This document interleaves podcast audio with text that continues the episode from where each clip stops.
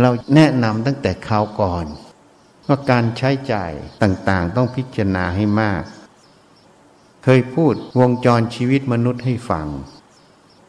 มนุษย์นั้นน่ะ เวลาเกิดขึ้นมาแล้วเนี่ย ตอนเด็กก็เป็นวัยเล่น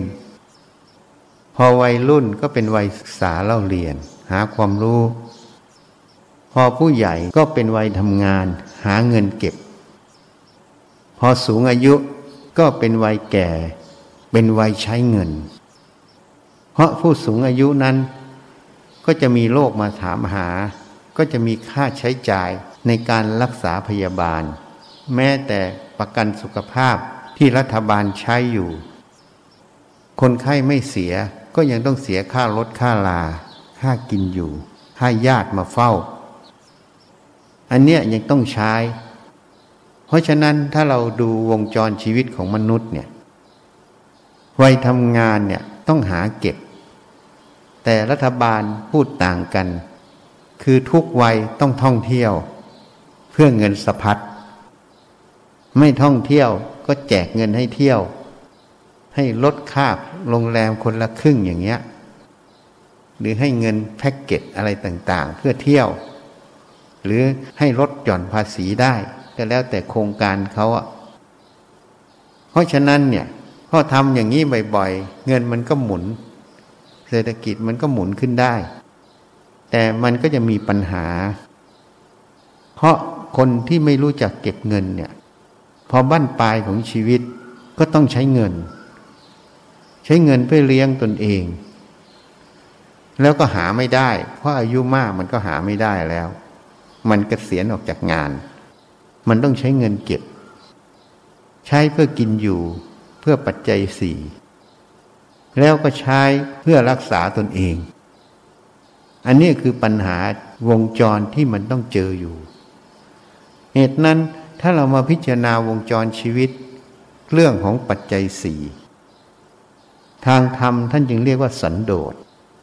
ต้องรู้จักสันโดษไม่ดิ้นรน พอใจในปัจจัยสี่ตามมีตามเกิด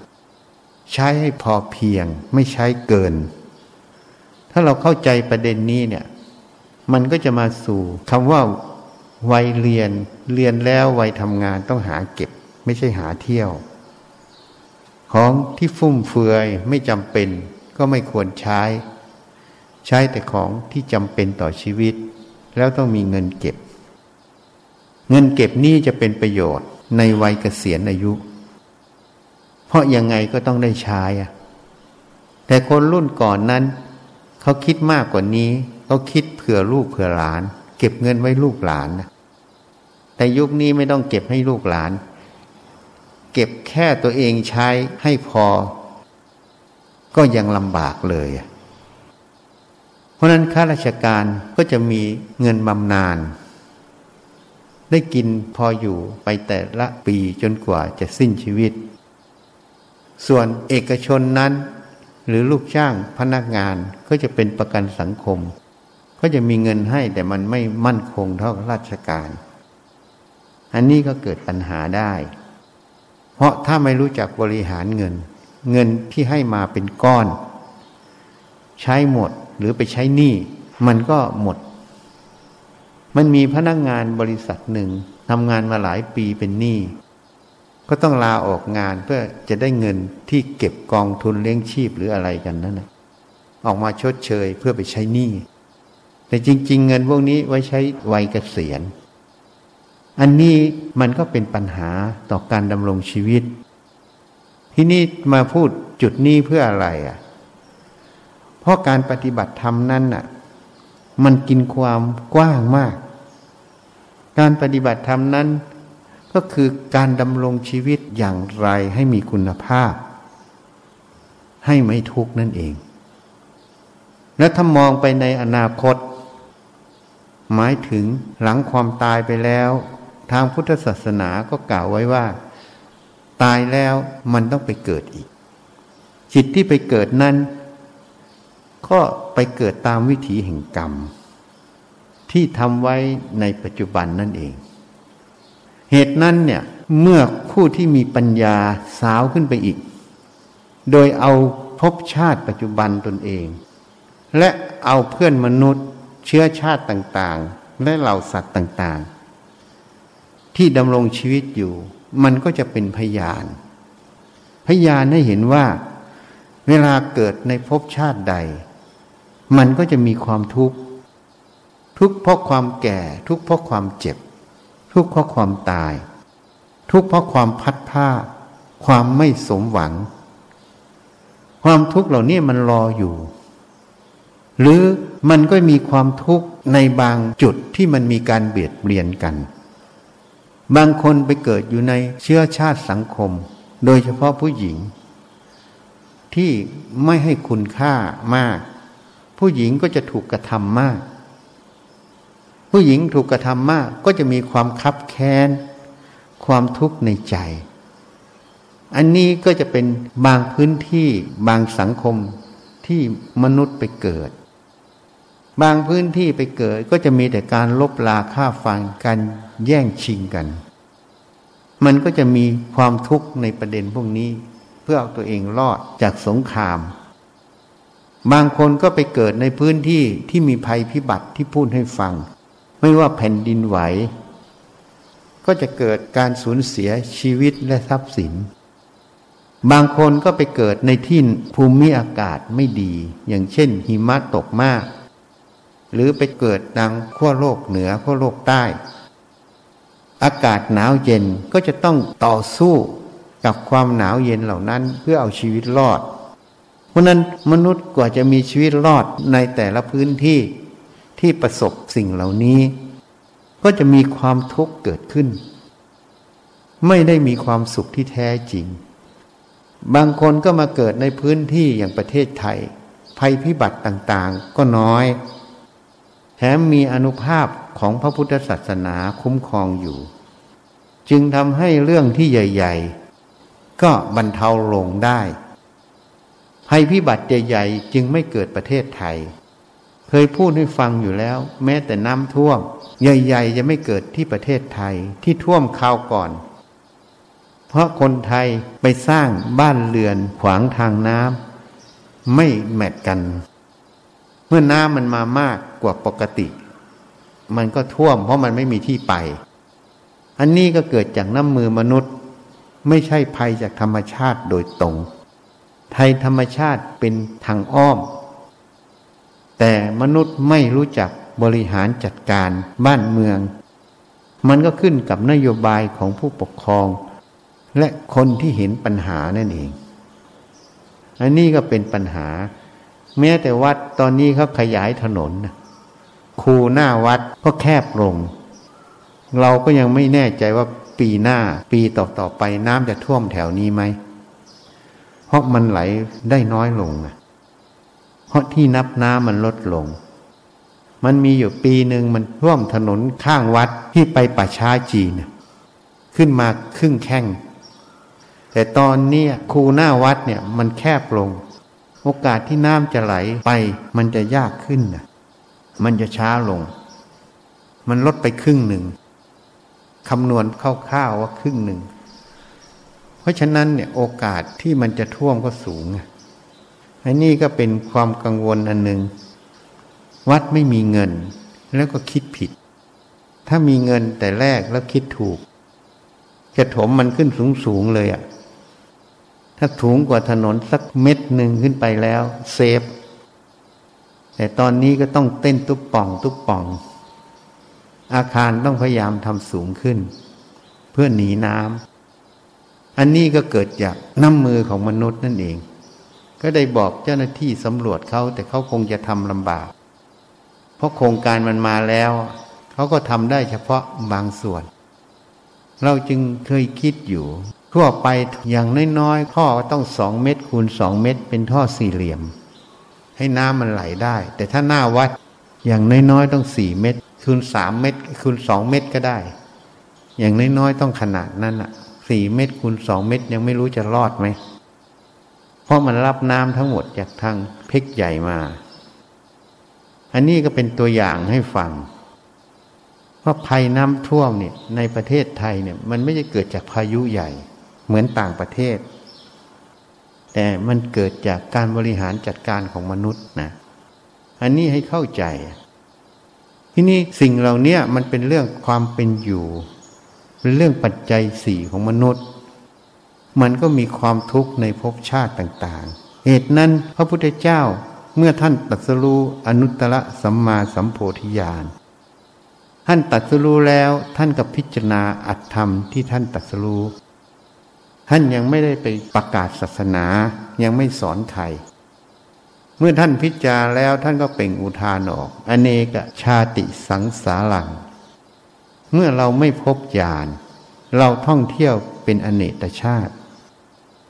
การเกิดทุกครั้งเป็นทุกล่ำไป นี่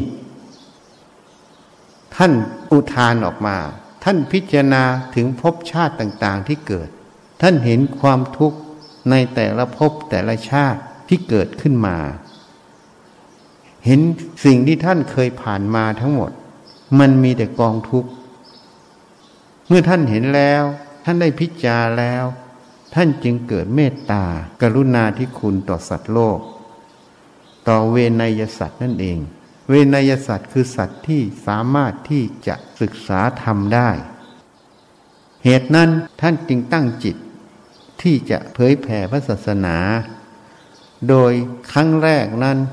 ท่านก็พิจารณาว่าธรรมที่ท่านตัดสู้นั้น มันเป็นของที่ละเอียดอ่อน ยากต่อผู้ที่จะบรรลุได้ ท่านจึงขวนขวายน้อย ไม่คิดจะประกาศศาสนา ในตำนานก็กล่าวไว้ว่าสหบดีพรมรู้ถึงพระจิตของพุทธเจ้า รู้ถึงความปริวิตกของพระองค์ จึงคิดว่ามนุษย์เทวดาพรมสัตว์โลกทั้งหลาย คงจะเสียโอกาสใหญ่หลวง ถ้าพระพุทธเจ้าไม่ประกาศพระศาสนา จะเป็นความสูญเสียของสัตว์โลกทั้งหมดอย่างใหญ่หลวง สัตว์โลกนี้ไม่ใช่มนุษย์ รวมทุกหมู่เหล่าตั้งแต่พรมลงมา จนถึงนรก สัตว์โลกนี้ไม่ใช่สัตว์เดรัจฉาน สัตว์เดรัจฉานก็อยู่ในสัตว์โลก แต่รวมทุกภพภพภูมิที่ต้องเวียนว่ายตายเกิด เหตุนั้นท่านจึงมาอาราธนาพระพุทธเจ้า ให้โปรดเวนยสัตว์ ระพุทธเจ้าจึงมีทัศนะออกมา เหมือนบัวสี่เหล่าเหล่าที่หนึ่งนั้นพ้นน้ำแล้ว ได้รับแสงสว่างก็บานออกเราที่สองก็ปิ่มน้ำวันต่อต่อไป ก็พ้นน้ำได้รับแสงสว่างก็บานออกเราที่สามก็อยู่ใต้น้ำก็ต้องรอเวลาที่จะพ้นน้ำและบานออก เราที่สี่อยู่ติดโคนตมก็เป็นอาหารของปูปลา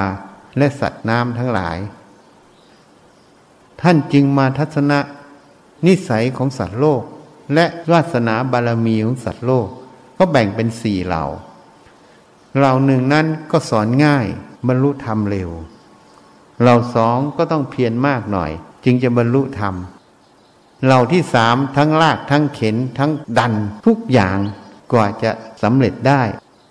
เหล่าที่สี่ก็สอนไม่ได้ เป็นอาหารของปูปลาหมด เมื่อท่านทัศนะอย่างนี้แล้ว ท่านก็เห็นช่องทาง ที่สัตว์โลกนั้นจะสามารถบรรลุธรรมได้ ท่านจึงรับอารัธนาของสหบดีพรมว่าท่านจะโปรดเวนยสัตว์ ด้วยพระเมตตาที่ท่านเห็น สัตว์โลกนั้นแม้ตัวพระองค์เอง เป็นพยาน ว่าการเกิดทุกภพทุกชาตินั้นเป็นทุกข์ ถ้าจะพ้นทุกข์ที่แท้จริง ก็ต้องไม่เกิด ถ้าไม่เกิดก็ต้องเข้านิพพาน นิพพานเป็นภูมิที่ไม่เกิดไม่แก่ไม่เจ็บไม่ตาย ผู้ที่เข้านิพพานแล้วจะไม่มาเกิดอีก ยกเว้นว่าผู้ที่ยังไม่เข้านิพพาน ก็ยังต้องเวียนว่ายตายเกิด ยังต้องใช้กรรมอยู่ เพราะมันมีเหตุปัจจัยคือรูปนามขันห้านี้ เป็นเหตุปัจจัยให้ใช้กรรมอยู่นี่เมื่อท่านพิจารณาอย่างนี้แล้ว ก็มาพิจารณาสัตว์โลกที่อยู่กันไป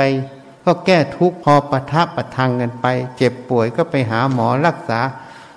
แต่ความทุกข์มันไม่ได้แก้ได้เด็ดขาด มันแค่ประทับประทังไปเฉยๆแค่บรรเทาไปเฉยๆ แค่อยู่รอดไปในช่วงหนึ่งเฉยๆมันไม่สิ้นสุดเด็ดขาด เหตุนั้นการที่จะให้สิ้นสุดก็ต้องไม่มีเกิด ไม่มีเกิดก็คือต้องเข้านิพพานนั่นเอง นี่ เมื่อท่านมาพิจารณาแล้ว จึงเกิดเมตตากรุณาที่คุณต่อสัตว์โลก จึงบัญญัติธรรมคือความจริงที่ท่านค้นพบ ออกมาสั่งสอน พุทธศาสนิกชนทั้งหลายนั่นเอง นี่เหตุนั้นพระพุทธเจ้าพระปัจเจกพระอรหันต์ทั้งหมดที่ท่านเข้านิพพาน เพราะท่านเห็นประเด็นนี้ประเด็นของการแก้ทุกข์ที่มันไม่จบสิ้น การจะแก้ทุกข์ได้จบสิ้นจริง ๆ แล้วต้องไม่เกิด ถ้าเกิดมันก็ต้องแก่ต้องเจ็บต้องตาย ทุกข์มันไม่จบสิ้น ก้ปัญหาในแต่ละภพชาตินั้น มันก็เป็นแค่ปลายเหตุ แค่บรรเทาเฉย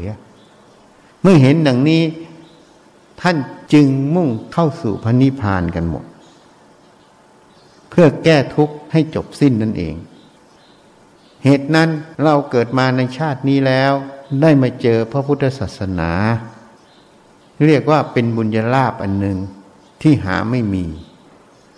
การเกิดเจอพระพุทธศาสนานั้นเป็นบุญญาลาภ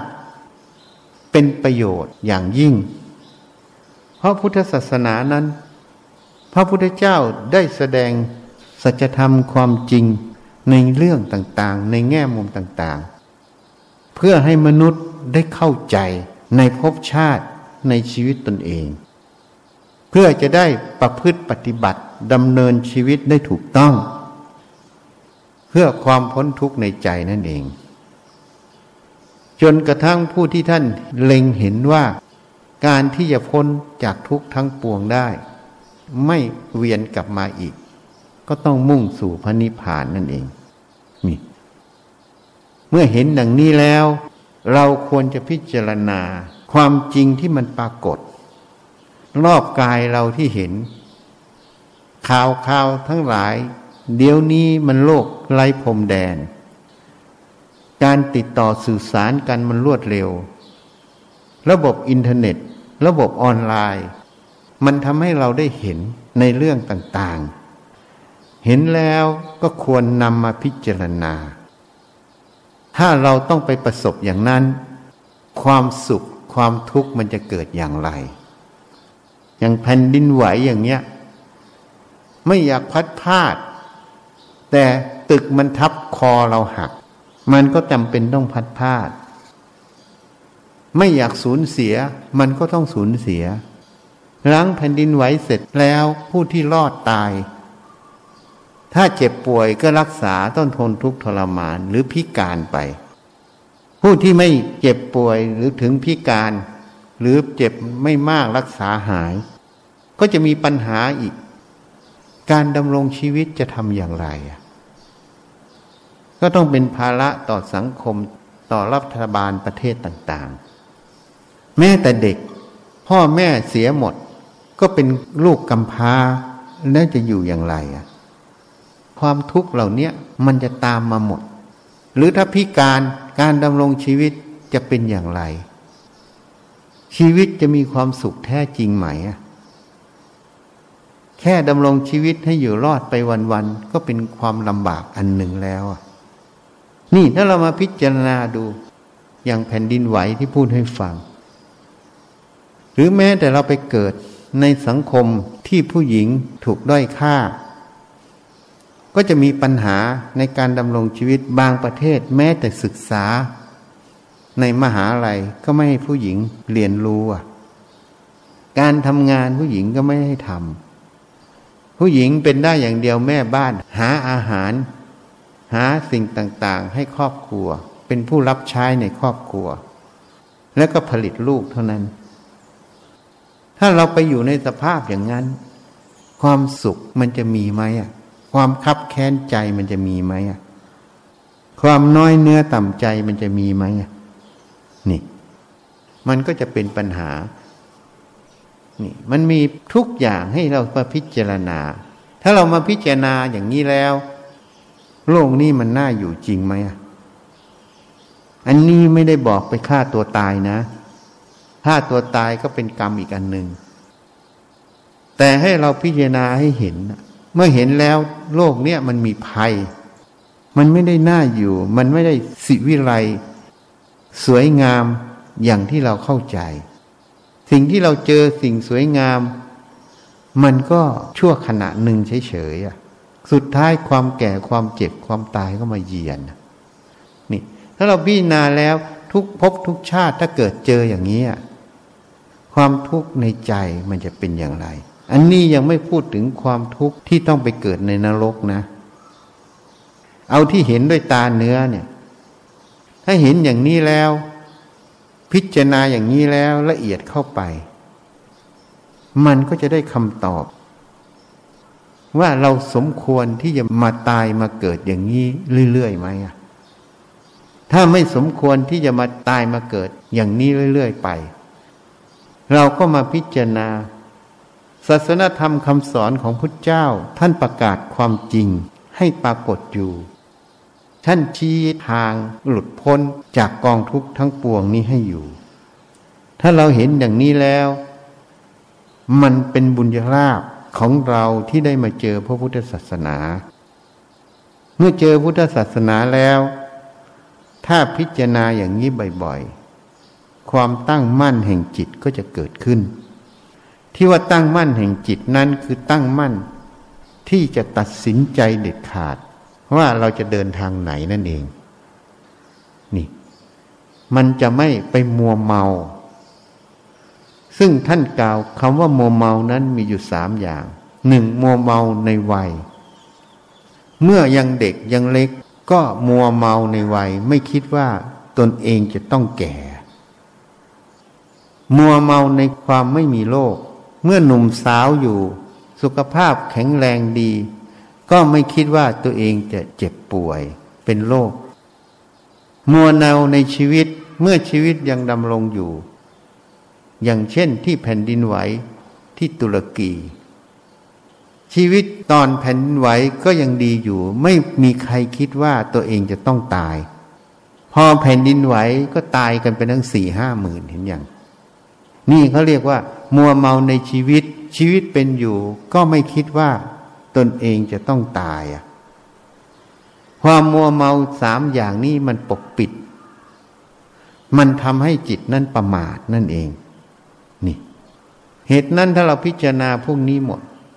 มันก็จะตัดสินใจได้มั่นคง เมื่อตัดสินใจแล้วก็จะต้องมาศึกษาว่าสัจธรรมคำสอนของพุทธเจ้านั้น ท่านสอนเรื่องอะไรอะท่านก็สอนเรื่องของอริยสัจสี่คือทุก ทุกนั้นก็มีอยู่สองอย่างคือทุกกายกับทุกจิต ทุกกายนั้นเกิดจากร่างกายเป็นโลก ทุกจิตนั้นเกิดจากความไม่รู้แจ้งความจริง ในสิ่งที่มาสัมผัสทางตาหูจมูกลิ้นกายใจ ในความรู้ความเห็นในตนเองนั่นเอง เรียกว่าอุปทานเกิดในแต่ละเรื่อง แต่ละอย่างในความรู้ความเห็น อันนี้เนี่ยมันเป็นสาเหตุแห่งทุกข์เรียกว่าสมุทัยเกิด ทุกจิตนั้นสาเหตุคือตัวสมุทัยแต่ทุกกายนั้นสาเหตุคือโลกที่นี่นิโรธาคือความดับทุกข์คือทุกจิตมันดับมรรคคือข้อปฏิบัติหรือหนทางพ้นจากกองทุกข์มรรคนั้นท่านก็พูดเป็นมรรคแปด คือสัมมาทิฏฐิเห็นชอบตรงตามความเป็นจริง สัมมาสังกัปปะดำริชอบตรงตามความเป็นจริง สัมมาวาจาพูดชอบ สัมมากัมมันตะการงานชอบ สัมมาอาชีวะเลี้ยงชีพชอบ สัมมาวายมะเพียรชอบ สัมมาสติระลึกชอบ สัมมาสมาธิตั้งใจมั่นชอบ อันนี้พูดเป็นแปด แต่ถ้าพูดอย่างนี้แล้ว เวลาปฏิบัติมันจะค่อนข้างงง ก็พูดง่ายๆมรรคแปดก็คือตัวสติสมาธิปัญญา ถ้าเรารู้อย่างนี้การประพฤติปฏิบัติเราก็ต้องปฏิบัติ ต้องฝึกให้มีสติ ให้มีสมาธิคือความตั้งมั่น ให้มีตวงปัญญา ที่รู้เหตุรู้ผลเห็นแจ้งความจริง ของสิ่งที่มาสัมผัสทางตาหูจมูกลิ้นกายใจ ว่ามันเป็นอะไร เห็นแจ้งแม้แต่สปุไทยที่มันหลงเข้าไปทั้งหมด ถ้าเราเห็นอย่างนี้เข้าใจอย่างนี้ ความทุกข์มันก็จะเบาบางลงนั่นเอง เหตุนั้นการที่มาเจอพุทธศาสนาแล้ว อย่าประมาทให้ฝึกสติให้มาก สติแปลว่าความระลึก เวลาทำอะไรจะเดินจะเหินจะคู่จะเหยียด ให้ระลึกอยู่จุดนั้น นั่นคือการเจริญสติ ไม่มีอะไรทำก็ระลึกอยู่ที่ลมหายใจเข้าออก ก็เป็นการเจริญสติ สมาธิคือความตั้งมั่น ความตั้งมั่นนั้นน่ะ มันมีภาษาของฝรั่งมันบอกว่า concentration concentration มันคือการรวมเข้ามาอยู่ การรวมนั้นอะมันจะมีอีกตัวหนึ่ง ก็คือ attention คือความตั้งใจ ใช่ไหมมันจะอยู่ในการรวม มันจะมีโฟกัสที่เข้าไปอยู่ในจุดนั้น ใช่ไหมนี่มันจะมีความต่อเนื่อง sustain อยู่ในเรื่องตรงนั้น เพราะนั้น concentration เนี่ยมันจะประกอบด้วยหลายย้ายอย่าง เพราะฉะนั้นทางการแพทย์จึงใช้โรคสมาธิสั้นคือโรคของ attention deficit ใช่ไหมเนี่ยมันใช้อย่างนี้ มันขาดความตั้งใจความใส่ใจในจุดใดจุดหนึ่งก็เรียกว่าขาดสมาธินั่นเองเพราะขาดสมาธิ มันก็จะไม่อยู่นิ่ง เพราะมันโฟกัสที่ต่อเนื่องในจุดใดจุดหนึ่งไม่ได้ เมื่อมันไม่อยู่นิ่งมันก็ขยับไปขยับมาก็เลยเรียกว่า hyperactivity ช่ไหมนี่มันเป็นอย่างนี้ ทีนี้การแพทย์เขาก็พูดไว้หลายอย่างของสาเหตุตัวนี้ ทั้งเรื่องกรรมพันธุ์ตั้งแต่อะไร ถ้าพูดถึงสาเหตุตัวนี้เนี่ยร่างกายอาจจะเป็นส่วนหนึ่ง แต่อาจจะเป็นส่วนน้อย ส่วนสำคัญที่สุดที่ทำให้เกิดโรคนี้เนี่ยโดยเฉพาะยุคนี้สมัยตอนเรียนแพทย์ฉันเนี่ยไม่ค่อยได้ยินชื่อโรคนี้ ตอนหลังเนี่ยชื่อนี้เด่นขึ้น เพราะอะไร เพราะสิ่งแวดล้อมการสอนนั่นเอง มันทำให้สมาธิมันสั้น อย่างการเล่นมือถือการอะไรต่างๆ มันรวดเร็ว มันทำให้ความสนใจในแต่ละจุดเนี่ย มันสั้นๆ มันสั้นมันก็ทำให้ความตั้งมั่นในจุดนั้นมันลดลง อันนี้อย่างหนึ่ง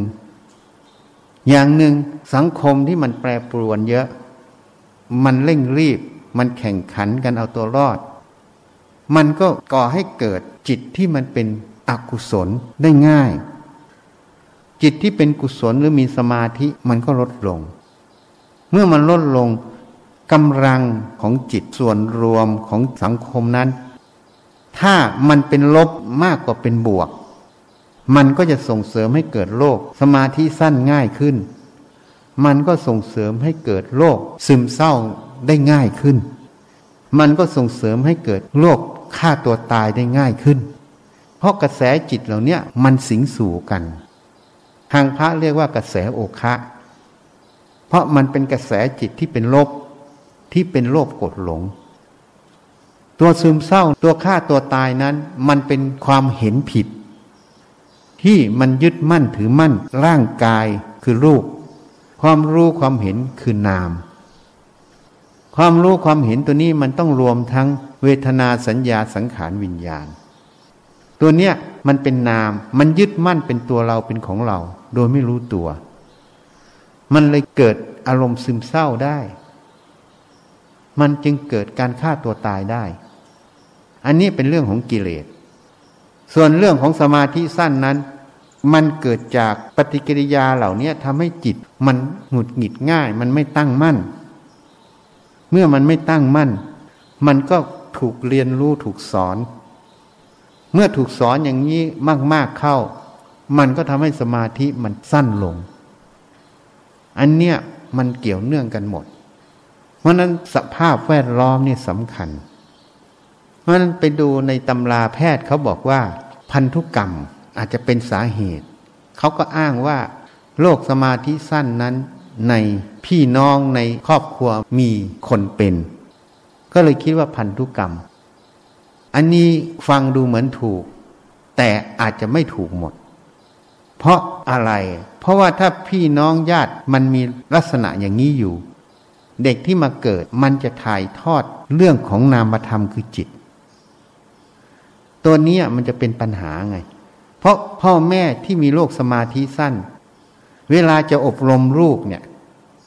มันจะอบรมไม่ได้ มันก็จะถ่ายทอดสิ่งที่เขาเป็นให้ต่อลูก เพราะนั้นมันจะรบกวนทำให้เด็กนั้นเกิดสมาธิสั้นไง คือไม่เรียนการทำสมาธินั่นเองนี่เพราะฉะนั้นตัวนี้มันอาจจะไม่ใช่กรรมพันธุ์หรืออาจจะใช่ก็ได้ แต่เหตุผลที่เขาให้ มันเลยบวกลบไง เพราะเรื่องของจิตเนี่ย จิตแพทย์เอ่ยหรือแม้แต่แพทย์ทั่วไป อาจจะไม่เข้าใจ ว่ากระแสและพลังแห่งจิตตัวเนี้ย มันถ่ายทอดออกมาได้ทั้งแง่บวกแง่ลบ ส่วนใหญ่เขาจะไปดูเรื่องของสารเคมีในสมองที่มันเปลี่ยนแปลง สารเคมีในสมองเปลี่ยนแปลงก็อาจจะเป็นต้นเหตุ หรืออาจจะเป็นปลายเหตุ เมื่อจิตมันมีอารมณ์แปรปรวนพวกนี้เกิดขึ้น สารพวกนี้มันจะเปลี่ยนแปลง เหมือนเวลาคนเผชิญอันตรายเนี่ย พวกสารนออิพิเนฟิน มันก็จะหลั่งมามากใช่ไหมไอ้ที่มันหลั่งมากมันไม่ใช่สาเหตุ แต่มันเป็นผลจากคนที่เผชิญอันตราย ที่เตรียมจะต่อสู้ใช่ไหมนี่ เพราะฉะนั้นสารในสมองพวกนี้เหมือนกัน บางทีไม่ใช่สาเหตุจริง แต่เป็นปลายเหตุ แต่การรักษานั้น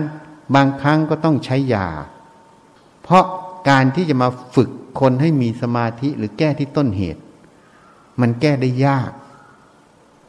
และมันต้องคนที่รู้จริง รู้จริงยังไม่พอ ผู้ที่จะแก้ไขตัวเองจะต้องเต็มใจแก้ ตรงนี้มันเลยตกคำว่ากฎแห่งกรรม เพราะเขาฝึกทำอย่างนั้นบ่อยๆ มันเป็นกรรมที่เรียกว่าอากุศลกรรม เพราะเรารู้วิธีแก้ก็แก้ไม่ได้ เพราะกรรมมันให้ผลอยู่ เหตุนั้นคนที่มาเจอพุทธศาสนา ได้มาเจอคำสอนที่ถูกต้อง ได้มาสอนให้ฝึกสติ ฝึกสมาธิฝึกปัญญา ตรงนี้จึงเป็นบุญญาลาภเป็นประโยชน์ เพราะสิ่งเหล่านี้มันจะถ่ายทอดไปในภพชาติต่างๆ ที่เรียกว่าบารมีนั่นเอง แม้แต่เราไม่ถึงพระนิพพานในภพชาตินี้ สติสมาธิปัญญาที่ฝึกฝนไว้ มันจะสะสมอยู่ในจิตนั่นเอง เวลามาเกิดแล้ว สิ่งเหล่านี้มันเป็นพื้นฐาน เพราะนั้นเด็กที่มาเกิดสองคนจึงไม่เท่ากัน เพราะการอบรมฝึกฝนในอดีตไม่เท่ากันนั่นเองที่เรียกว่ากรรมนั่นเอง นี่เหตุนั้น เรื่องของเด็กที่พูดให้ฟังก็เป็นปัญหาอีก โลกต่างๆตามมาเยอะ เพราะนั้นการมาเกิดเลยเป็นเรื่องของความทุกข์เยอะ ถ้าเราเห็นดังนี้ ก็น่าจะตัดสินใจได้ว่าจะเลือกทางเดินอย่างไร ท่านเลือกทางไม่มาเกิด ก็ต้องมุ่งฝึกตนฝึกจิตนั่นเอง ให้มีสติสมาธิปัญญา สมาธินั้นคือความตั้งใจมั่น ที่พูดให้ฟังเมื่อกี้เนี่ย สมาธิมันจึงฝึกได้ทุกงาน แม้แต่เด็กเล็ก บางครั้งเราก็อาจจะต้องให้เด็กสนใจหรือเล่นอยู่ในของเล่นหรือสิ่งใด เราไม่ไปรบกวนให้จิตเด็กนั้นมีความหงุดหงิด ให้เขามีจินตนาการมีความต่อเนื่อง ในกิจกรรมตรงนั้น มันก็จะทำให้เด็กนั้น หัดฝึกสมาธิสติอยู่ โดยไม่รู้ตัว อันเนี้ยต้องหาวิธีการที่จะฝึกสติในเด็ก ถ้าเด็กเล็กก็ของเล่นหรือบางอย่างที่ไม่เป็นอันตราย ต้องพิจารณาให้มาก พอโตขึ้น ก็ค่อยๆให้รู้เหตุผล อย่างผู้ใหญ่อย่างเราเนี่ย มันก็เอาเหตุผลเข้าไป ก็ฝึกตรงๆเลย จะใช้ลมหายใจก็ได้ เวลานิ่ง เวลาเคลื่อนไหวทำงานก็ใช้งานนั่นแหละเป็นการฝึกสมาธิ ฝึกความตั้งมั่น ฝึกความตั้งใจนั่นเอง นี่มันฝึกได้หมด เพราะนั้นถ้ารู้อย่างนี้ก็พยายามฝึก ฝึกแล้ว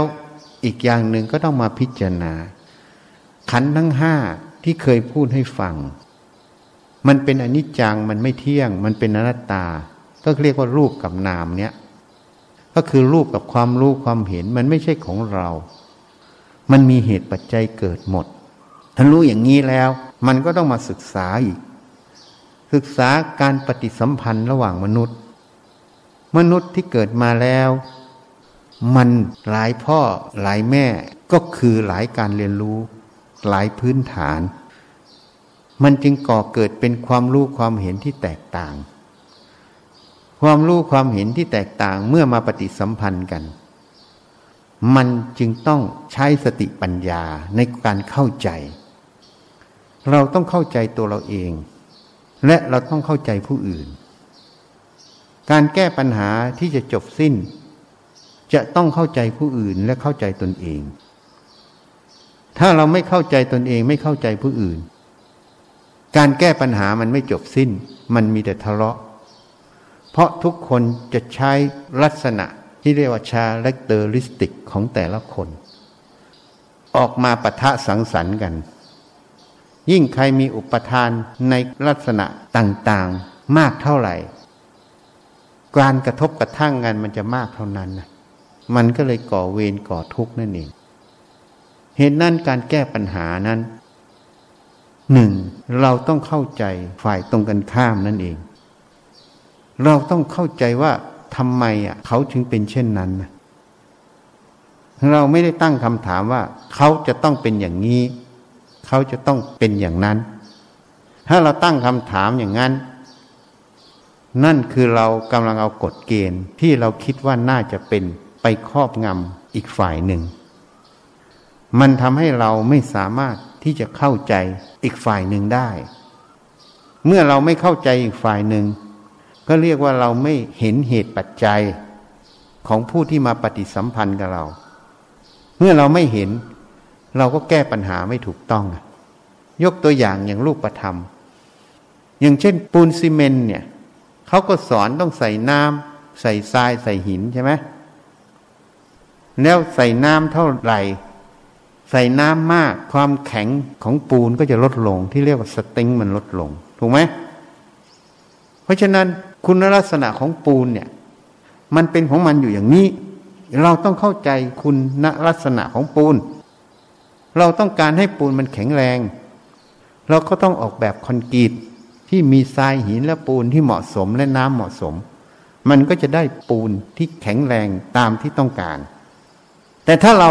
ไม่สนใจปูนน่ะ เราคิดว่ามันเป็นปูนน่ะ เราจะทำอย่างเนี้ย แล้วต้องการให้ปูนมันแข็งอย่างเนี้ยอย่างสูตรเขาบอกว่า ปูนหนึ่งถังทรายสองถัง หินสามถัง น้ำนิดหน่อย ได้สเต็งปูนสามร้อยห้าสิบยิ่งใส่น้ำยาเร่ง มันลดน้ำลง ปูนก็ยิ่งแข็งขึ้น แต่ฉันบอกฉันต้องการปูนสามร้อยห้าสิบแต่ฉันต้องการให้ปูนประหยัดสุดฉันกับปูนหนึ่งถัง ทรายยี่สิบถัง หินห้าสิบถัง ผสมเข้าไปน้ำเหลวๆ จะได้ตักเทง่าย แล้วถามว่าปูนมันจะแข็งอย่างที่เราต้องการไหมอะไม่ไม่แข็งเลย เพราะเรากำลังเอาความคิดความเห็นมาตรฐานเรา ไปใส่ปูนถูกไหม แต่เราไม่เอาลักษณะของปูนนั้นเป็นตัวตั้งถูกไหม เพราะนั้นเวลาเราจะทำอะไร เราก็ต้องเอาคุณลักษณะ หรือสิ่งที่เราปฏิสัมพันธ์นั้นเป็นตัวตั้งเขาเรียกเหตุปัจจัย เหตุนั้นรอเก้าเคยแนะนำเป็นโอวาทในการแก้ปัญหาของสามจังหวัดชายแดนภาคใต้ ท่านให้คำสั้น ๆว่าเข้าใจเข้าถึงพัฒนา เข้าใจไหม เข้าใจในขนบธรรมเนียมในเหตุปัจจัยในปัญหาของเขา แล้วเข้าถึงเขามันจึงจะพัฒนาออกมาได้ แต่ถ้าเราความคิดความเห็นเราไปครอบเขาหมด เราไม่เข้าใจเขาแน่นอนถูกไหมเพราะมันเป็นเรื่องของเราหมด ไม่ใช่เรื่องของเขา แล้วมันจะแก้ปัญหาได้หรือไม่อะเพราะราะนั้นพระราชดำรัสของรอเก้าในประเด็นเนี้ยพูดสั้น ๆ แต่คนจะเข้าใจเนี่ย เชื่อว่าคงจะลำบากหน่อย เพราะถ้าทุกคนเอาพื้นฐานความคิดตัวเองเป็นใหญ่ ก็ไม่มีทางจะเข้าใจปัญหาของเขาได้ถูกไหมฉันใดฉันนั้น วิธีการแก้ปัญหานั้นในหลักธรรมนั้น เราทำอะไรทุกอย่างหรือแม้แต่การแก้ปัญหา เราทำไปตามเหตุปัจจัยที่เขาให้ทำหรือเขาไม่ให้ทำเราต้องอ่านเหตุปัจจัยตรงนี้ให้ออก เพราะฉะนั้นสิ่งที่เราจะทำนั้น เราไม่ได้เอาความคิดความเห็นตัวเองเป็นที่ตั้ง แต่เราเอาเหตุปัจจัยตรงจุดนั้นเป็นตัวตั้ง แล้วก็ประยุกต์ออกมาใช้ประโยชน์นั่นเอง เหมือนยกตัวอย่างเรื่องปูน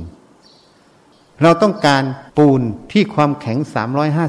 350 เราก็ต้องศึกษาคุณลักษณะของปูน และหินและน้ำที่เหมาะสมถูกไหม มันก็จะบอกเราทันทีว่าต้องทำอย่างนี้ อย่างนี้ปริมาณเท่านี้ เราต้องทำตามมัน ไม่ใช่ตามตามเราคิดถูกไหมถ้าทำตามเราคิด ปูนมันไม่ได้สามร้อยห้าสิบถูกไหมนี่ เพราะฉะนั้นการแก้ปัญหา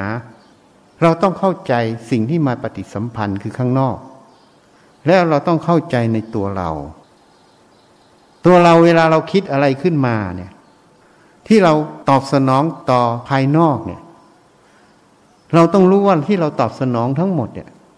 เราตอบสนองบนพื้นฐานอะไรหนึ่งพื้นฐานความเข้าใจภายนอกไหมสองพื้นฐานของความต้องการที่เป็นอัตตาตัวตนของเราไหมหรือเป็นสิ่งที่เราติดยึดในความรู้ความเห็นของเรา หรือเคยพูดให้ฟังเรื่องดารา มีสื่อมวลชนไปทักท้วง เขาก็บอกนี่คือตัวตนของฉัน ตัวตนของฉันเป็นอย่างนี้ พ่อแม่ฉันยังไม่พูดแล้วคุณเป็นใครจึงมาพูด นี่ อันนี้แสดงว่าดาราท่านนี้เนี่ย ตอบสนองบนพื้นฐานอะไร บนพื้นฐานลักษณะ ความประพฤติและความรู้ความเห็นของตนเองใช่ไหมแต่ความประพฤติและกุลลักษณะของตนเองนั้น และความคิดความเห็นของตัวเองนั้น มันไม่แมทคือจับคู่กับสังคม ซึ่งสังคมเขาก็จะมีมาตรฐาน จริยธรรมในสังคมในวิชาชีพต่าง ๆ ใช่ไหมพอมันไม่แมทหรือจับคู่กับมาตรฐานเหล่านี้ มันก็เลยเกิดปัญหาเกิดขึ้นถูกไหมเพราะฉะนั้นเราก็บอกว่าคุณมีสิทธิ์อะไรจะมาให้เกิดปัญหา เราพูดได้ แต่ปัญหามันไม่จบ ถูกไหมเพราะเราจะไปบังคับข้างนอก ให้เป็นดั่งความคิดความเห็นเราได้ไหม ไม่ได้ เพราะข้างนอกเขาก็จะมีความรู้ความเห็นมีมาตรฐาน อย่างเช่น คุณธรรมแห่งวิชาชีพต่างๆ เขาก็จะมีของเขาอยู่ เราจะไปเปลี่ยนเขาตามใจเราได้ไหม ไม่ได้ ถ้าจะไม่มีปัญหา เราก็ต้องศึกษาเข้าใจข้างนอก แล้วทำให้มันตรง มันก็จบปัญหาใช่ไหมในมุมหนึ่งนั่นก็คือเราไม่ได้ยึดมั่นถือมั่น ที่เดี๋ยวนี้เขาเรียกว่าอัตลักษณ์ หรือลักษณะชาและเตอริสติก หรือเรียกว่าพฤติกรรม หรือว่านิสัย หรือกิริยาคำพูดทางกายวาจาของคน ตรงนี้มันเลยก่อเกิดเป็นตัวตนขึ้นมา ถ้าเราไม่ยึดถือในสิ่งเหล่านี้เนี่ย ตัวตนตรงนี้มันเลยเกิดไม่ได้ นี่ต้องพิจารณาให้ละเอียดอ่อน เพราะนั้นการแก้ปัญหาทั้งหมด จึงต้องศึกษา หาความจริง เพราะนั้นหลักจึงพูดให้ฟัง เราแก้ปัญหาตามเหตุปัจจัย เพราะนั้นเราต้องอ่านข้างนอกให้ออก ต้องอ่านภายในจิตเราให้ออก ถ้าเราอ่านสองส่วนนี้ออก เราก็จะแก้ปัญหาได้ตรง งานการภายนอกจึงเกิดคำว่าประสิทธิภาพ ประสิทธิผลสูงสุดนั่นเอง ที่ทำงานกันทั้งหมดที่วุ่นวายกันทั้งหมด ส่วนหนึ่งไม่ใช่เรื่องงาน มันเป็นเรื่องของความคิดความเห็นของคนที่ไม่แมทกัน ทะเลาะกันนั่นเองใช่ไหมไม่ใช่เรื่องของงานเลย มันจึงทำให้เกิดคำว่า ร่วมแรงร่วมใจสามัคคีลดลง เพราะนั้นเมื่อลดลงประสิทธิภาพประสิทธิผลของงานก็เลยลดลงใช่ไหม แล้วสติปัญญาในงานตรงนั้นก็ไม่เต็มเปี่ยม เพราะสิ่งที่เราทำอยู่มันเป็นอวิชชา มันไม่ใช่ปัญญา เมื่อมันเป็นอวิชชามันจึงบังเหลี่ยมของสติปัญญาทำให้บางแง่มุมในงาน ความละเอียดรอบคอบมันเลยลดลง เมื่อลดลงมันก็มีผลต่องาน งานนั้นจึงไม่ได้ประสิทธิภาพประสิทธิผลสูงสุดนะเหตุนั้นทำไมมาพูดถึงเรื่องปันปฏิสัมพันธ์ของคน กับสิ่งแวดล้อม เพราะอันนี้คือปัญญาแขนงหนึ่งที่เราต้องเกิด ที่เราต้องฝึกให้เกิด ส่วนใหญ่เราก็จะมาพิจารณาแค่ว่ากายใจเรานั้น ขันห้านั้นเป็นอนิจจังอนัตตา อันนั้นก็ถูก มันจะสัมพันธ์กับข้างนอก เพราะนั้นปัญญามันต้องสองส่วน ปัญญาข้างนอกคือรู้เหตุปัจจัยข้างนอก ปัญญามาดูความรู้ความเห็นกายใจคือขันห้าก็มารู้เหตุปัจจัยความจริงของขันห้าเมื่อรู้ทั้งสองส่วนแล้ว มันจึงจะรู้ว่ามัชชิมาปฏิปทา ทางสายกลางของการประพฤติปฏิบัติต่อภายนอกเป็นอย่างไร การประพฤติปฏิบัติต่อภายในใจตัวเองเป็นอย่างไร นี่ มันต้องศึกษาทั้งสองส่วน ส่วนหนึ่งก็บอกไม่สนข้างนอก เอาตัวเองรอดฝึกตัวเอง มันก็จริงอยู่ แต่ปัญญามันไม่เกิด มันยังมีความเป็นตัวตนโดยเราไม่รู้ตัว เพราะเรายังยึดถือลักษณะพฤติกรรม นิสัยคำพูดกิริยาต่าง ๆ เป็นของเราโดยเราไม่รู้ตัวนั่นเอง นี่ เพราะนั้นมันจึงจะมีบางคนอย่างชีอย่างเงี้ยพอพูดขึ้นมา เขาก็บอกเขาไม่ได้เป็นอย่างนั้น ไม่ได้เป็นอย่างนี้ ไม่ได้เป็นแล้วทำไมผลมันเกิด ที่ผลมันเกิดเพราะอะไร อย่างชีอย่างเงี้ยติดโควิดบอกต้องระมัดระวัง เขาระวังหมดแล้วเขาไม่ได้ไปรับจากใคร ไม่รับแล้วมันติดได้ยังไงอะ ก็ผลมันบอกเหตุ ที่นี่ทำไมเขาโต้ตอบอย่างนี้ ก็พฤติกรรมนิสัยมันเป็นอย่างนี้ มันถูกกิเลสมันอบรมมา มันก็ต้องโต้ออกมาก่อน นี่คนฉลาดมันต้องพิจารณา ตัวเรามันมีไหมอะ ไม่มีมันเป็นเรื่องก้อนธาตุที่โลกมันเกิดมันก็ต้องมีเชื้อมา ถูกไหมก็แค่นั้นน่ะ ก็ยอมรับเลยมันต้องมีเชื้อมันต้องมีผิดพลาดที่จุดใดจุดหนึ่งในการป้องกันตนเอง นี่เราก็ต้องละเอียด ย้อนไปดู ถ้าย้อนไม่เจอข้างหน้าเราก็ต้องละเอียด ที่เราทำอยู่ทั้งหมดเนี่ย มันจะต้องมีจุดใดจุดหนึ่ง เป็นจุดบกพร่อง เราก็หามันไปก็จบไม่ต้องมีปากเสียงออกมา ที่มีปากเสียงออกมา เพราะอะไร เพราะนิสัย เพราะความเป็นตัวตนมันออกมานั่นคนฉลาดเขาต้องอ่านพวกนี้หมด ตัวไหนมันออกมา มันออกมาด้วยเหตุใด มันจะทำให้เราได้เข้าใจในตนเองนั่นเอง เพราะนั้นคนเมื่อเข้าใจตนเองแล้ว ก็จะปรับปรุงนิสัย วิธีการคิดทั้งหมด เหตุนั้นสมัยก่อนมันเป็นความคิดแบบคารวาสอันนี้พูดแบบทั่วไปจริง ๆ ก็ไม่ใช่ จะพูดให้ตรงหน่อย มันเป็นความคิดแบบอวิชา มีโลภกดหลง แต่พอผู้มาปฏิบัติเมื่อเห็นแจ้งความจริงทั้งหมดแล้ว มันจะเป็นความคิดแบบวิชาคือมีสติสมาธิปัญญา เพราะนั้นนิสัยมันก็เลยเป็นนิสัยของผู้ปฏิบัติธรรม ที่สมมุติเรียกว่านักบวช จริง ๆ ผู้ปฏิบัติทำเป็นฆราวาสก็ได้ ทีนี้พวกที่ไม่ได้มาศึกษา นิสัยจะเหมือนเดิม เป็นนิสัยฆราวาสหรือผู้ที่ไม่ได้ปฏิบัติธรรม เพราะนิสัยเหล่านี้ก็จะเกิดปัญหาในการปฏิสัมพันธ์กัน ที่มันไม่จับคู่กันคือไม่แมทกัน มันก็จะทะเลาะกันนั่นเอง ก็ดูได้มีดาราหลายคู่ แต่งงานกันจนมีลูก สุดท้ายก็หย่าร้างกันเห็นยังบางคนก็ยังไม่แต่งกัน เชียร์ไปเชียร์มาเลิกกัน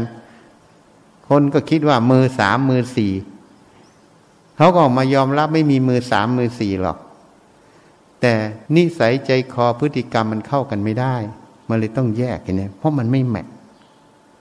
มันจับคู่กันไม่ได้ นี่เพราะนั้นเราต้องศึกษา อันนี้ก็แนะนำให้คร่าวๆเป็นไกด์ไลน์เป็นแนวทางไปพิจารณาไปสังเกตกว้างๆให้นะ เข้าใจไหมอะเกิดมาแล้วมีแต่กองทุกข์แล้วจะไปเอาอะไรกับทุกข์เนี่ย ทำมาหากินก็เพื่อเลี้ยงปากเลี้ยงท้อง เพื่อปัจจัยสี่เฉยๆอันนั้นไม่ใช่ที่สุดนะ อันนั้นแค่ฉาบฉวยภายนอก ให้ชีวิตอยู่ได้จนแก่เจ็บตายให้มันทุกข์ทรมานน้อยลงหน่อย เพราะมีปัจจัยสี่แต่จุดสำคัญคือจิต จิตต้องฝึกให้มีสติสมาธิ ให้เห็นถูก ให้รู้เหตุปัจจัยทั้งภายนอกภายในกายใจตนเอง มื่อเราเห็นเหตุปัจจัยหมด ปัญญาตัวเนี้ยมันก็จะประพฤติปฏิบัติออกมาอย่างไร ในแต่ละช่วงแต่ละสถานการณ์ มันก็เลยสร้างนิสัยใหม่ สร้างพฤติกรรมใหม่ ที่ไม่เหมือนเดิม เพราะเหมือนเดิมมันทำไปตามความคิดความเห็น ที่อวิชชาหรือความเป็นตัวตนมันหล่อหลอมไว้ เนี่ยเพราะนั้นมันเปลี่ยนได้ นิสัยพฤติกรรมชาเลเตอริสติกของคน มันเปลี่ยนได้หมด แต่ตัวที่จะเปลี่ยนได้คือตัวสติสมาธิปัญญาที่เห็นแจ้งในความจริงและเหตุผล ถ้าไม่ฝึกตัวนี้เปลี่ยนไม่ได้นะ เข้าใจไหมถ้าความคิดการกระทำมันไม่เปลี่ยน จะบอกว่าสำเร็จพระอรหันต์ก็ไม่เชื่อ เข้าใจไหม อันนั้นมันไม่ใช่ มันเป็นความหลง เพราะมันต้องเปลี่ยน พระบางรูปก็ปรี้เรียนแบบครูอาจารย์ออกมาร้อยเปอร์เซ็นเลย ทั้งข้อวัดปฏิบัติ ทั้งคำพูดคำจา อันนี้ question mark เอาไว้นะ ตั้งคำถามไว้ ว่าไม่ใช่พระอรหันต์จริงทำไมพูดเช่นนั้นรู้ไหม เพราะพระอรหันต์นั้น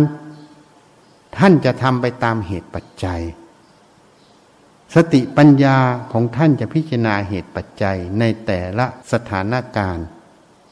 ในแต่ละบริบทนั่นเอง ในแต่ละเหตุการณ์ เพราะอดีตก็เป็นอย่างหนึ่ง ปัจจุบันบ้านเมืองเปลี่ยนอีกอย่างหนึ่งเพราะบริบทเหตุปัจจัยมันเปลี่ยนเพราะการประพฤติปฏิบัติมันต้องให้เสมอในเหตุปัจจัยเหล่านั้น เพราะนั้น เวลาพูดแล้วก็ปี้ออกมา เรียนแบบออกมาทุกอย่าง อันนั้นมันบอกได้ว่า อุปทานมันยึดมั่นต่อสิ่งที่เห็นอยู่ มันเลยเรียนแบบออกมา อันเนี้ยเป็นข้อสังเกตอย่างหนึ่งว่าไม่ใช่ของจริง ของจริงจะมีจากครูอาจารย์บ้าง แต่ไม่มีทางเรียนแบบร้อยเปอร์เซ็นต์และก๊อปปี้ ไม่ว่าการเทศ ไม่ว่ากิริยาไม่ว่าคำพูด มันจะไม่เรียนแบบเลยอะเพราะสติปัญญานั้นอะ มันจะพิจารณาอัตธรรม ที่จะแสดงออกมา แต่ถ้าของที่มันเรียนแบบเนี้ยสัญญามันทำงานมันจะจำแล้วจะแสดงท่าทางคำพูดภาษาเหมือนกันหมด เพราะนั่นเกิดจากสัญญาคือความจำถ่ายมา แต่ตัวปัญญานั้นไม่ใช่ ท่านจะพิจารณาถึงคำพูดอัดทำทั้งหลาย เพราะนั้นมันจะมีการพัฒนาการที่ดีกว่าอาจารย์ เพราะอาจารย์นั้นเป็นพื้นฐานให้ เมื่อพิจารณามันจะเพิ่มขึ้นไปอีก ส่วนอาจารย์นั้นไม่มีใครสอน อาจารย์ก็พิจารณาอยู่ ก็ได้แค่เนี้ย แต่พอลูกศิษย์เนี่ย มันได้เพิ่มขึ้นมา มันได้อาจารย์เป็นพื้นฐาน มันจะพิจารณา เพราะนั้นคำพูดอัตธรรมมันจึงจะพัฒนาขึ้นเขาเรียกอัตถะพยัญชนะคือภาษา เพราะนั้นที่ก๊อปปี้กันทั้งหมดนะไม่ว่ากิริยามารยาทอะไร อันนี้ question mark ไว้ก่อน ตั้งคำถามไว้ก่อนว่าไม่ใช่สำเร็จพระอรหันต์จริง อันนี้เขาไม่เห็นไงเขาไม่เห็นอัตลักษณ์หรือลักษณะหรือ characteristic หรือนิสัยอุปนิสัย ที่มันแอบแฝงอวิชชาอยู่ไง เพราะนั้นคำว่าก๊อปปี้มาเนี่ย หรือเรียนแบบมาเนี่ย มันคือตัวสัญญา ไม่ใช่ตัวสติปัญญา สติปัญญาท่านจะจับหัวข้อธรรมหลักธรรม แล้วท่านจะเอามาใช้ในเหตุปัจจัยต่างๆ ในแต่ละสถานการณ์ แล้วมันจะแสดงออกมา มันจึงไม่มีการก๊อปปี้ร้อยเปอร์เซ็นต์ อันนี้มันเป็นความละเอียดของสติปัญญาที่จะเห็น นี่ ที่นี้ถ้าคนที่ไปอยู่กับครูอาจารย์ที่ท่านสำเร็จจริง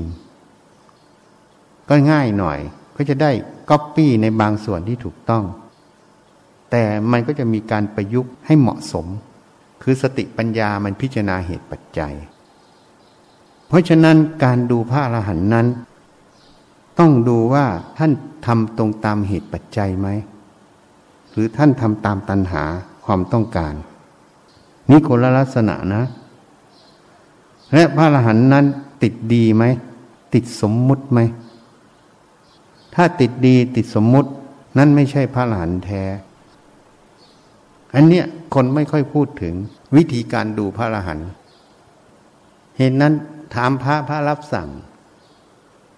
ว่าดูพระอรหันต์ดูว่าท่านทำตามเหตุปัจจัยไหม ถ้าใช่ก็ใช่พระอรหันต์ไม่ใช่ก็ไม่ใช่ แล้ววิธีการคิดการพิจารณามันจะออกมาอีก มันมีความละเอียดในคำพูดและคำสอนอยู่นะ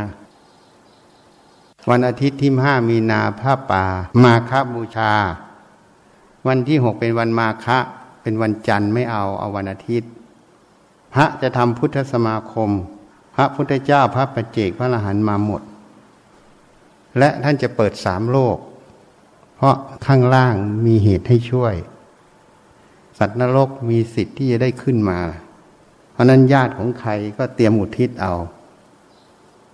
พ่อแม่พี่น้องญาติกี่ภพกี่ชาติคนตายอะ ก็เตรียมอุทิศเอา เพราะท่านจะเปิดสามโลก ปีก่อนไม่ได้เปิด เพราะปีก่อนไม่มีเหตุปัจจัย บุญพุทธสมาคมเป็นบุญใหญ่ เป็นบุญในพระพุทธเจ้าทั้งหลาย พระปัจเจกพระหันทั้งหมดที่อยู่นิพพาน ท่านมาอนุโมทนา พุทธสมาคมเป็นบัญชีทอง บัญชีทองเกิดครั้งหนึ่ง ตอนที่หลวงพ่อฤาษีสร้างพระพุทธรูปองค์ปฐมเพราะพุทธเจ้าอมุโมทนา ส่วนสมเด็จองค์ปฐมที่สร้างกันทั่วบ้านทั่วเมือง ถามท่านแล้ว ไม่ใช่บัญชีทอง เพราะท่านไม่อนุโมทนา แต่พุทธสมาคมนั้นเป็นบัญชีทอง เพราะพุทธเจ้าเสด็จหมดนิพพาน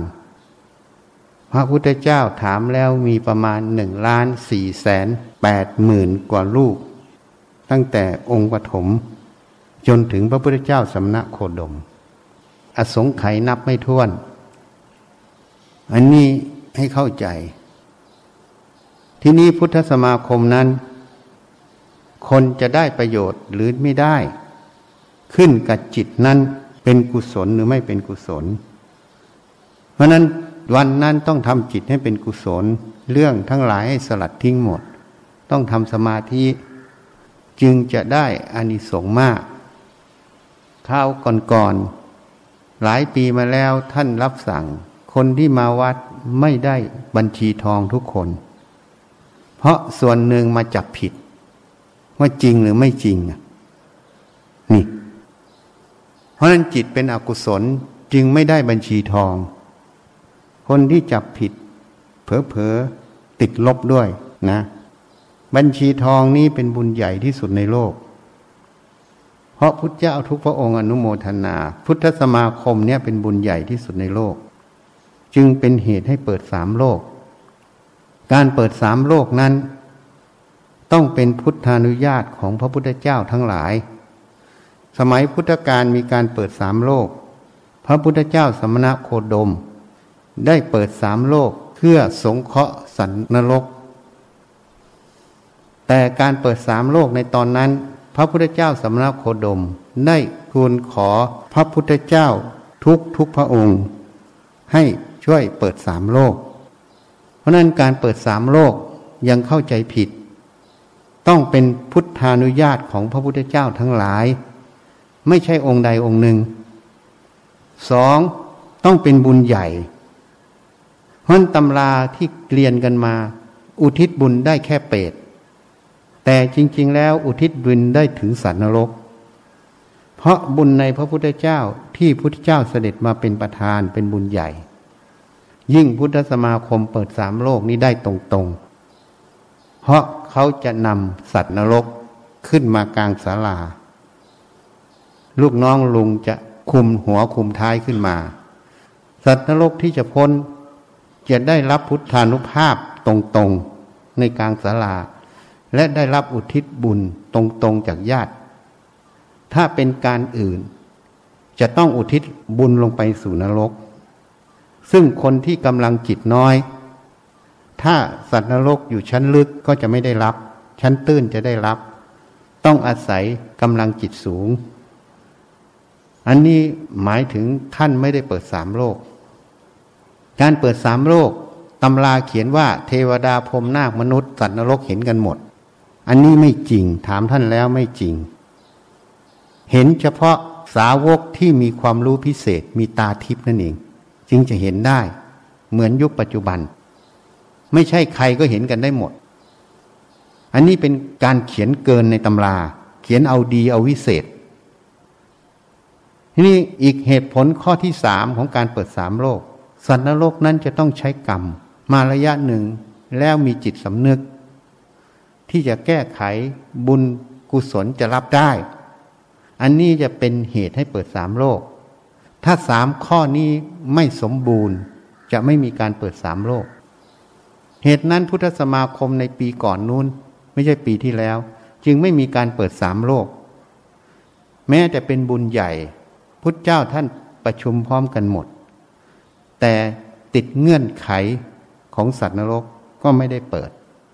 เพราะนั้นเงื่อนไขสามข้อต้องสมบูรณ์ อันนี้เข้าใจกันผิดหมด สำนักต่างๆ ก็บอกกล่าวอ้างว่าเปิดสามโลก เปิดสามโลก แต่เมื่อถามท่านแล้ว ท่านบอกมันไม่จริง มันเปิดไม่ได้ ต้องเป็นบุญใหญ่ แล้วต้องเป็นพุทธานุญาตของพุทธเจ้าทั้งหลาย แล้วสัตว์นรกต้องมีเหตุให้ช่วย คือใช้กรรมระดับหนึ่งแล้ว เพราะนั้นส่วนใหญ่เป็นการเก่าตูหมด เพราะเปิดไม่ได้จริง แม้สมัยพุทธกาลเปิดสามโลก ก็ไม่ใช่กำลังของพระพุทธเจ้าสำนักโคดมองค์เดียว เป็นของพระพุทธเจ้าทั้งหลายช่วยกันหมด นี่ให้เข้าใจให้ถูกต้อง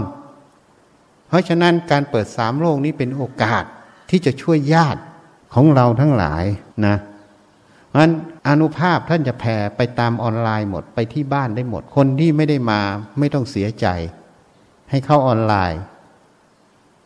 ให้อุทิศได้ และต้องรักษาจิต เพราะจิตเป็นกุศลเป็นสมาธิจึงจะรับบุญได้เต็มเปี่ยม จึงจะได้บัญชีทอง คนจิตที่เป็นอกุศลมาจะไม่ได้รับ เผลออาจจะได้กรรมติดนั้นต้องรักษาจิต เพราะพลังของพุทธเจ้าพระประเจกพระลานทั้งหมดรวมกัน กระแสจิตที่ไม่ดีไปกระทบท่านมันจะเป็นกรรมนะ ให้เข้าใจให้ถูกต้อง ยังเข้าใจคาดเคลื่อนกันเยอะ เพราะเขาถามพุทธเจ้าไม่ได้ เขาก็เลยคิดเอาคิดเองเออเองหมดเนื่องจากเรามีกรรมสัมพันธ์กับพุทธเจ้าองค์ปฐมท่านสงเคราะห์ เราเป็นสาวกในยุคนั้น จนมาถึงยุคปัจจุบันต้องตายเกิดยาวไกล ท่านจึงบอกพระเจ้าทุกพระองค์ สงเคราะห์เราอยู่ เนื่องจากเสียสนะเป็นอสงไขยนับไม่ถ้วน อันนี้เป็นเหตุปัจจัยและสถานที่นี้เป็นที่ตัดสู้ององค์ปฐมและพุทธเจ้าทั้งหลาย จึงเป็นเหตุปัจจัยหนึ่งที่พระเจ้าทำพุทธสมาคมที่นี่ ที่ทั่วไปไม่ได้ทำอันนี้เข้าใจให้ถูกต้องนั้นหลงผิดกันเยอะเข้าใจผิดกันเยอะ ไม่ว่าเรื่องพระธาตุ เขาเอารูปของพระจีนที่ตายที่ไต้หวันน่ะ เป็นพระธาตุถามท่านแล้วได้สกะทาคามี เพราะนั้นกระดูกนั้นไม่ใช่พระธาตุกระดูกจะเปลี่ยนก็ไม่ใช่พระธาตุกระดูกไม่เปลี่ยน ก็ไม่ใช่ไม่ใช่พระธาตุถ้ากระดูกเปลี่ยนหรือไม่เปลี่ยนมีพลังของพระอรหันต์ก็ถือว่าเป็นพระธาตุหมด ถ้ากระดูกเปลี่ยน แต่ไม่มีกำลังของพระอรหันต์ในกระดูก ก็ถือว่าไม่ใช่พระธาตุ อย่างวิไลเอาสงสัยพระธาตุมาถวายวันนั้นเอามาจากกาลสินหรือทางไหนอะ อันนั้นเป็นหินที่ใกล้พระธาตุจึงมีกำลังของพระธาตุของพระอรหันต์แต่กำลังที่มาที่วัดนั้น ในหินนั้นมันน้อยมาก เพราะกำลังของพระอรหันต์รูปนั้นได้เสด็จมาที่เจดีย์เจ็ดพระองค์ตั้งนานแล้ว ที่เหลือคือวัตถุหินเฉยๆ จึงมีกำลังเบาบาง แต่ก็ไม่เป็นไรเราก็ไปตั้งไว้ที่เจดีย์เพราะกำลังของพระหลานบางพระองค์ได้เสด็จตามพระพุทธเจ้ามาในการอัญเชิญพระธาตุส่วนพระบรมสารีริกธาตุของพุทธเจ้า องค์ปฐมวิปัสสีสิขีเวทภูกักุสันโทโกนาคโนกัสปะสำนักโคดม ตอนนี้ไม่มีในโลกในจักรวาล ท่านรวมธาตุไว้ที่เจดีเจ็ดพระองค์หมดแล้วอยู่ใต้ดิน เป็นก้อนเดียวพระเขี้ยวแก้วก็ลงมาแล้ว อันนี้เป็นพุทธประสงค์ของพุทธเจ้าแปดพระองค์ ท่านรวมธาตุไม่ใช่ความประสงค์เรานะ เราเพิ่งมารู้ทีหลัง ท่านรวมธาตุเพราะนั้นจะสักการะพระธาตุของพระพุทธเจ้าในพระเจดีย์ต่างๆ ตอนนี้ไม่มี ไม่ว่าพระธาตุพนมพระธาตุขามแก่ม อันนั้นเป็นประเพณีเป็นความนิยม แต่ของจริงจริง ๆ แล้วอยู่ที่นี่หมด ที่ครูบาอาจารย์บอก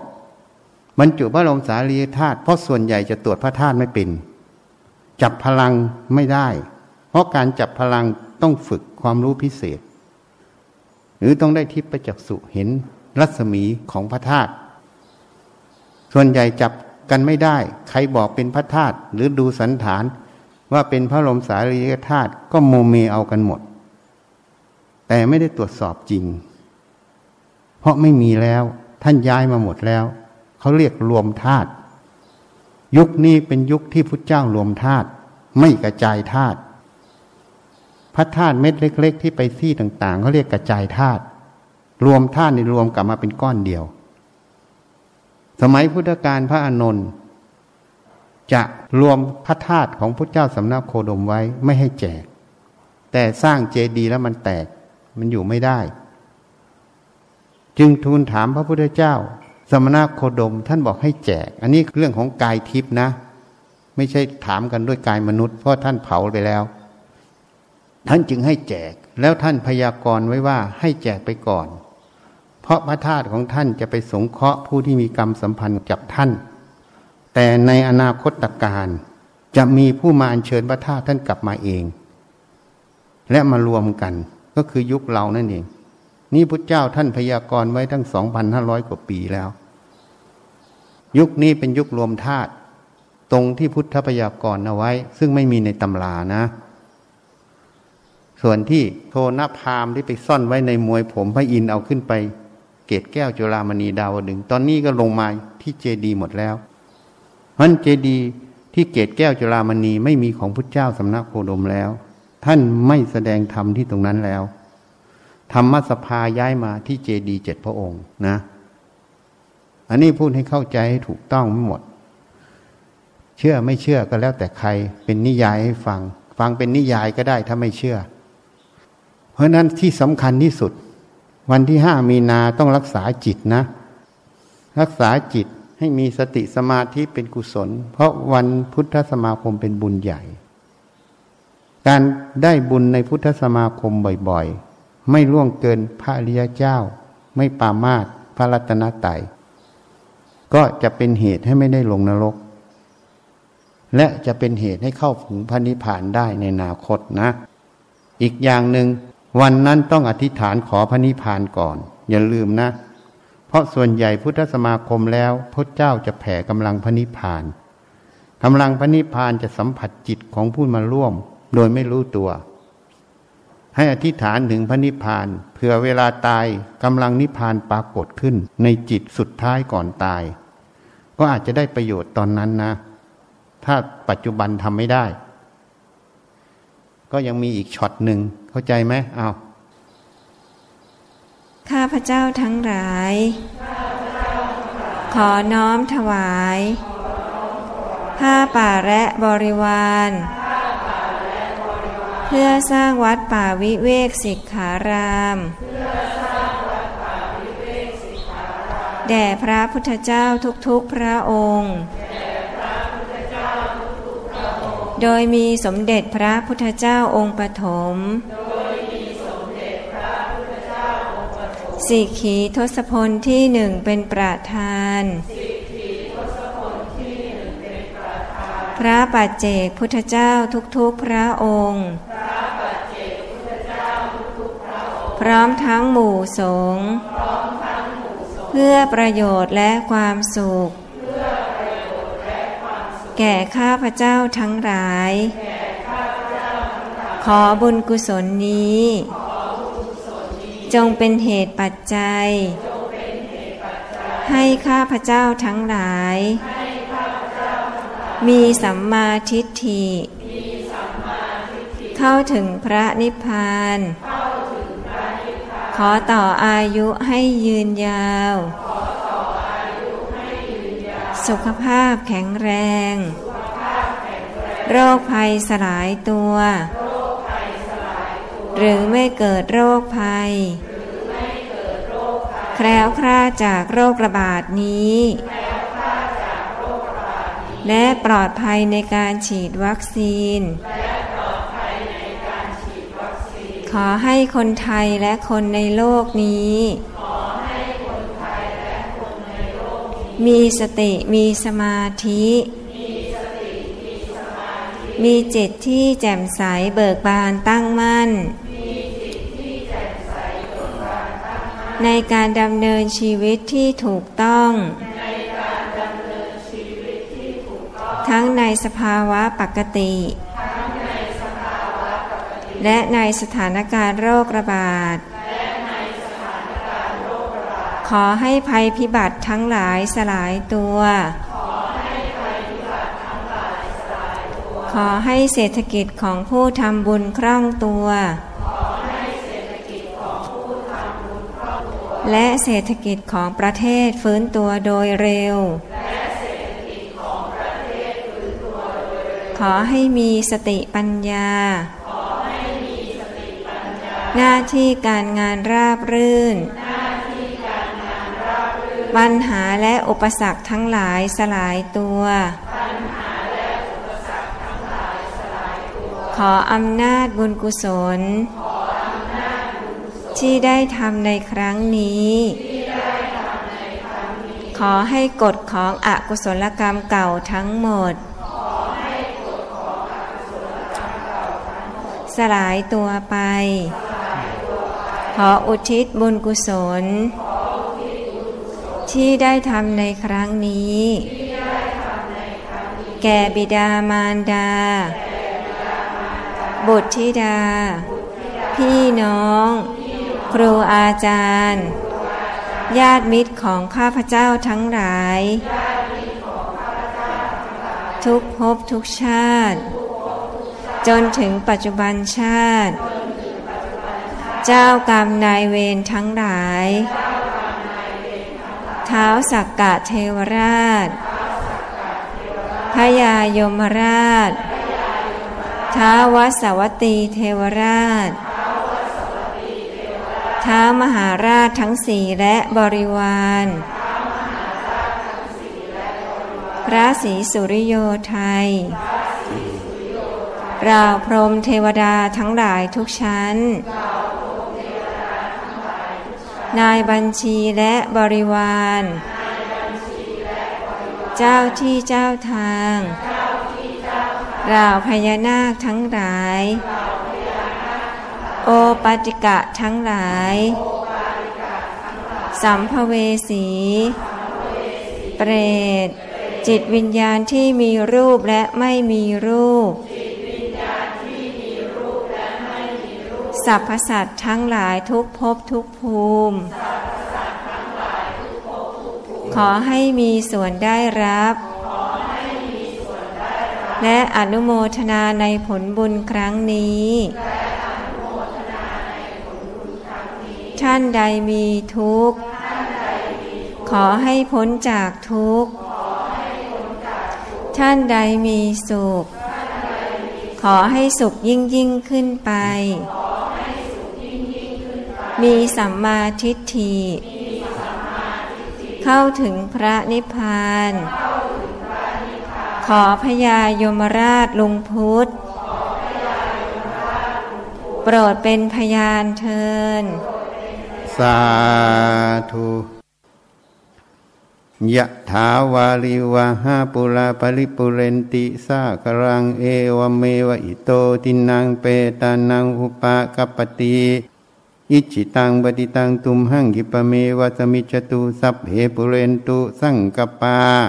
จันโทปนาลาโสยะธามณิโหติราโสยะธา